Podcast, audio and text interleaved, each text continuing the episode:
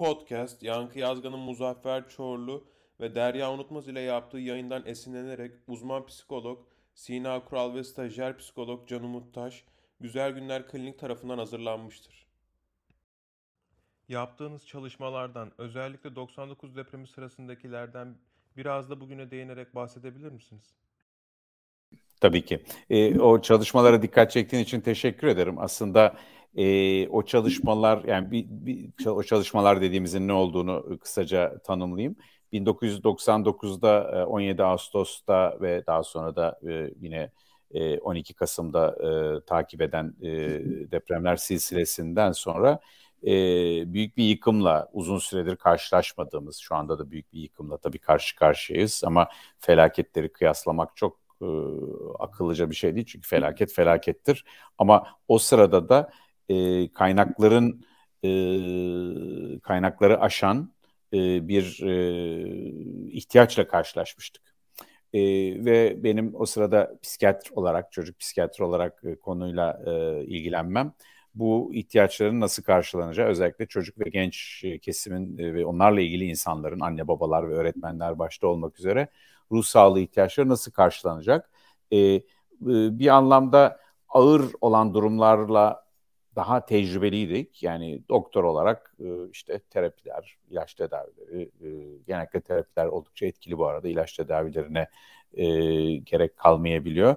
Ama buralardan elde edilmiş bilgileri hafif ve orta etkilenmiş olarak tanımlanan yani yeterince hasta sayılmayan ama aynı zamanda da günlük yaşamları, işlevsellikleri, e, öğrenmeleri, sevinmeleri, üzülmeleri, her türlü yaşamın boyutları etkilenmiş olan çocuklara ne yapacağımız konusu boşlukta kalıyordu. Çocuklara yönelik deprem ve travmatik olaylara yönelik bilgilendirme yapılabilecek çeşitli organizasyonlar var mı? Depremsel heyelan, yangınlar, e, bombalamalar, e, gibi birçok felakette e, on binlerce insanımızı da kaybettik.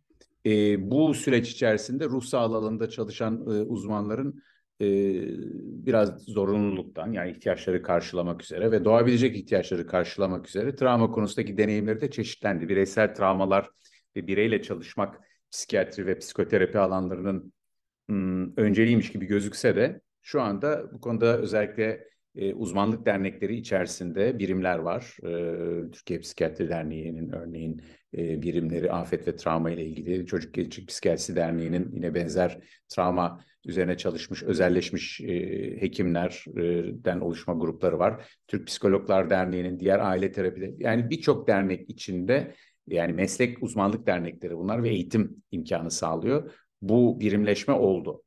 Şimdi bunun e, önemi şu, e, en azından bir e, bizi avutan bir durum. Bilgi birikimi olan çok sayıda insan var ve bunlar e, meslek örgütleri başta olmak üzere e, e, afetlere özel psikososyal yardımla ilgili yine birçok değerli meslektaşımızın öncülük ettiği gelişim dernekleri de var. Onları da ihmal etmek istemem. E, bunların tabii bu dernekler birer sivil toplum kuruluşu. E, Türkiye'de sağlık hizmetlerini tabii Sağlık Bakanlığı sunmakta ve birçok hizmeti de şu anda e, Sağlık Bakanlığı içinde fedakarca çalışan e, meslektaşlarımız var. Onlar e, sürece katkıda, olumlu katkıda bulunmaya da çalışıyorlar. Anladığım kadarıyla belli organizasyonlar var. Peki sizce ideali nasıl olmalı? Birleştirmesiyle ilgili zorluklar olduğunu görüyoruz. Bu hani her yerde oluyor gibi meseleyi hafifletmek için söylemiyorum ama bu önceden hesaplanması gereken ve daha iyi hazırlanmış olunması gereken bir durumdu. Ama hazırlanılabilir. Önümüzdeki haftalarda bile bu koordinasyonun zorunlu olarak artacağını düşünüyorum. Çünkü talep çok yüksek olacak, oldu bile olacak, giderek artacak. İlk bir aydan sonra e, hatta bir, bir buçuk aydan sonra katlanarak ruh sağlığı ihtiyacının e, artacağını biliyoruz. O nedenle e, bu alandaki insan gücünün bir iyi, iyi kaliteli insan gücünün e, hedefe dönük e, çalışmasının gerçekleşeceğini e, açıkçası düşünüyorum. Bunun için çünkü çok emek veren insanlar var her cephede, her cihette. Bu da e, bazen e, koordinasyonu engelleyici faktörleri de elimine eder diye umuyorum. Peki travmanın tanımını bir de siz yapabilir misiniz? Ve tecrübelerinizi örneklendirebilirseniz çok sevinirim. E, tabii e, travma değişik sebeplerle olabilen bir şey biliyorsunuz. Yani kişisel travmalar, insanlar tarafından yapılan travmalar var. Taciz, istismar, saldırı, ölüme tanıklık, trafik kazaları, ağır hastalıklar gibi e, yaşamın e, içinde olan bir de e, doğal afet, savaş e, gibi daha kitlesel düzeyde olan e, travmatik olaylar var. Kitlesel travmalar e, bazı açılardan, mekanizmalar açısından değişik sonuçlar yaratıyor ve e, buna tabii hazırlıklı olmakta ülkelerin e, sağlıkla, başta sağlık ve eğitim olmak üzere e, yönetimlerin bir numaralı görevlerinden birisi. Ülkemizde aslında e, biraz önce 99'a örnek verdiniz. 99'dan bu yana önemli bir e, bilgi ve deneyim birikimi oluştu. E, aradaki zaman dilimi için, içinde olan bugünküne göre daha küçük ama etkisi anlamında e, ateşin düştüğü yeri yakar misali etkisi büyük. Ee, özellikle diğer kaynaklar dışında yani tacizden, diğer bütün toplumsal ya da bireysel travma yaratıcı faktörlerin dışında depreme özel bir klasifikasyon ile sadece depreme özel bir çalışma var mı?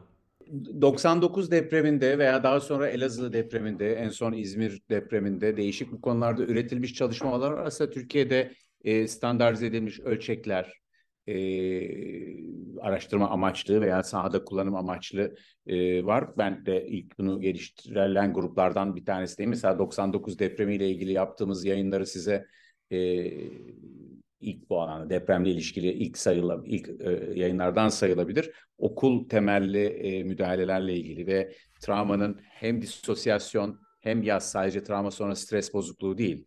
E, yaz ve disosyasyon gibi başka e, komplikasyonları da oluyor. E, bunların da nasıl ölçüleceği ve nasıl değerlendirileceği, risk faktörlerine nasıl ölçüleceği üzerine Türkiye'nin kendi deprem deneyiminden yani çıkmış 25 yıllık bir birikim var. Yani alan boş değil ve bunlar hem uluslararası yayın olarak yapılmış durumda. Bütün mesele şurada bu bilgiyi hani dediğinizden daha çok ama ben şunu anlıyorum. E, bu bilgiyi harekete geçirecek e, çalışmalarla ilgili bir e, şu anda bir belki bir tutukluk olabilir. Şokun etkisinden ancak e, çıkılmakta. E, örneğin sınıflarda e, mesela okul çağındaki çocuklarla e, sınıflarda öğretmenlerin e, vereceği terapötik mesajlarla dersin müfredatın içine yedirilecek. İyileşme nasıl sağlanır? E, bu konuda neredeyse ya çalışmanın kendisi var. El kitabı var elimizde. Çünkü biz 99-2000 döneminde yazdığımız, yaptığımız çalışma el kitabı manueli duruyor. Hani e, ve bu zaman zaman sadece Türkiye'de özgü değil. Dünyada işte 9-11'da kullanılmış bir protokolümüz var. Yani başka meslektaşlarımızın ürettiği bilgiler var. Sanırım burada bilgi veya yepyeni bir şey geliştirmekten ziyade kitlesel bir felaket olduğu için hani dediğiniz gibi depreme özel olmasa bile depreme özelleşmiş olarak hazırlanmış malzemeleri bugünün koşullarına uydurmak mümkün olacak. Buradaki bütün iş şu. E, yani bunun 99 deprem ve sonrasında ruh sağlığı camiasının öğrendiği şey şu oldu. Bu konu e, da roller bizim e, normal zaman dediğimiz yani barış zamanındaki rollere benzemiyor. Yani savaştaki roller gibi. Bir savaş e, gibi e, cereyan eden bir yanı var. E, olağanüstülüklerin e, niteliği sevgili afet durumu diye tanımlanan ve orada biz rollerimizi tekrar tanımlıyoruz. Aslında travmaların sosyal etkilerinden birisi de bu. Yani e, bu şokla birlikte roller tekrar tamamlanıyor. E, gü, güvenin sarsıldığı durumları dengeleyici yeni e, güven ilişkileri kuruluyor. Mevcut e, sarsılmış güvenler tekrar nasıl tazelenir? Çünkü meslek grupları arasında bile e, farklılıklar, kim neyi yapar, neyi yapamaz üzerine tartışmalar e, bilirsiniz her zaman e, vardır. Bunların dışında bir sürece geçiyorsunuz.